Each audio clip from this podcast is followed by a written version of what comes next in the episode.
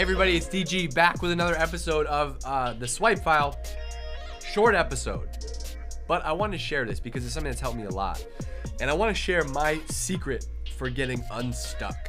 I think one of the hardest things about being in marketing today is this need to be creative. You have to be creative today because there's so much noise, and you have to constantly come up with new ideas, new campaigns, or you're gonna get out innovated by your competitors, somebody trying to take your job, whatever. And so, what I've found personally is that this ability to come up with ideas.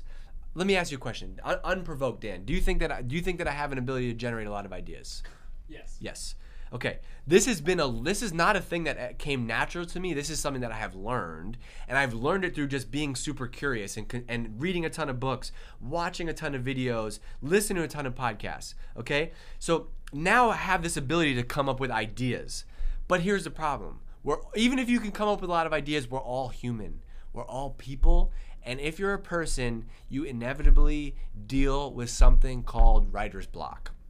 Writer's block is not specific to writing, but it's specific. It could be specific to making a video, to to doing whatever, right? We all have that creative block. Even if you can come up with a bunch of ideas, you ultimately come into work that day and you're like, I got nothing today.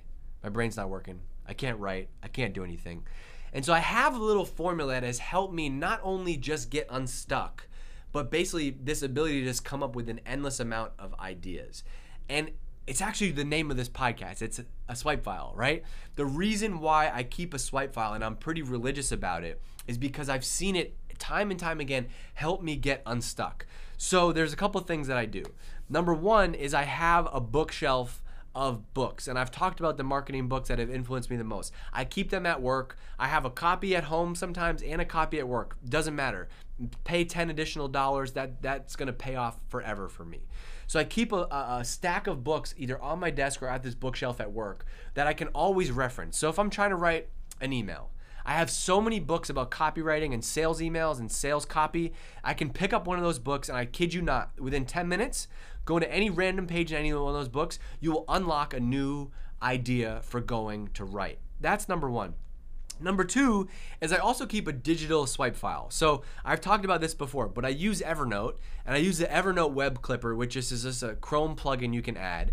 And basically makes it so any web page that I'm on, I can take a screenshot of the web page and in one click sync it to my Evernote notebook. And then I go and add tags. So if I see a great ad, I will actually screenshot the ad, save it to my Evernote file, and tag it as ads. If I see a great billboard, I'll take a picture of the billboard with my phone, send it to Evernote, tag it with billboard, and you get the thing. Oh, you get the pattern, right? All the way down to webinar ideas, email sequences, landing page templates, whatever. And then if I'm stuck or if I'm starting a new project and I need some ideas, I just go to Evernote and I literally search ads. And then it's going to show me all of my tag notes that have ads on it that's been a super helpful thing for getting unstuck and just kind of starting this whole uh, creative process.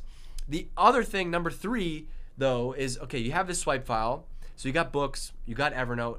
Three is the most important lesson, which is get away from your desk, go outside, and go for a walk. This works every time. And it's funny because I was reading the first time I read Ogilvy on advertising, which is a book that was written in, in the 70s or 60s. David Ogilvy talks about how the way to come up with new ideas is to stuff your mind with content. So we already talked about that through reading and swipe file. Stuff your mind with content and then unhook your subconscious. So this is what this is I just call it going for a walk. He calls it unhooking your subconscious. This could be maybe you like to work out, you like to play golf, you like to play tennis, you like to go for a run, you like to go for a walk, right? Basically the pattern is fill your mind with stuff related to the project that you're going to work on and then forget about it. Put your mind on something else. Go for a walk. And what's going to happen is you ever notice that you're in the shower and boom, you get that great idea? That happens because your brain is not thinking about that big project consciously, but subconsciously it's working on those problems. It's also the same reason why sleeping on it works so well, right? You ever be you're frustrated with somebody and you sleep on it and you wake up the next day and you're you're like, "You know what? I'm not as mad at Dan as I thought I was, right? It all works the same way and it happens with create it happens with the creative process and coming up with ideas as well. So, if I have to go make a deck and I have a bunch of ideas, the thing that I always do is then I go for a walk. I go for a 20 minute walk. I'll just go get a, a, coffee or something around the block, and I come back and I'm ready to go. It's amazing how well that that that works. The fourth thing, so we talked about read books, swipe file, go for a walk, is to give yourself a deadline. Time is an amazing forcing function. And so, a habit that I've been working on really recently is to block specific chunks of time on my calendar for doing specific tasks. So, here's where I would get caught. I would know that, it, like, let's say I'm writing a new uh, uh, email sequence for the sales team.